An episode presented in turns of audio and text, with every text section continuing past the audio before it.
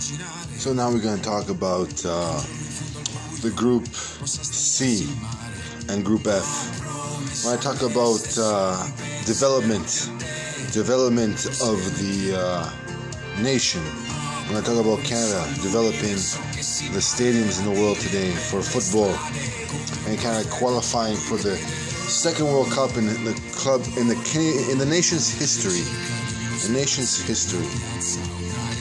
What a great achievement with three MLS teams and over eight or more CPL teams.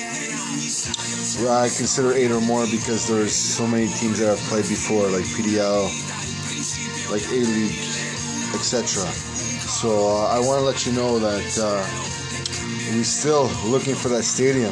We're still looking for that stadium in 2026. It's up to your guts, up to your hope, up to your inspiration, up to your hard work ethic to develop that stadium in Calgary and, and perhaps in another major city in the world in Canada today, and perhaps in the world today too. So, wanted to let you guys know that uh, it's a great achievement, something that's been very, very unexpected.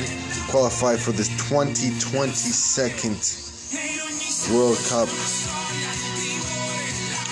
in the history of the game. That's the second World Cup out of 22.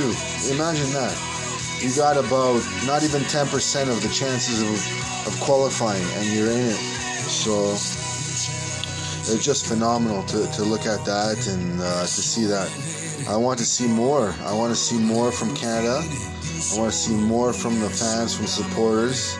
I want to see more from the citizens of this country. I want to see more. And congratulations again for qualifying for the 2022 World Cup.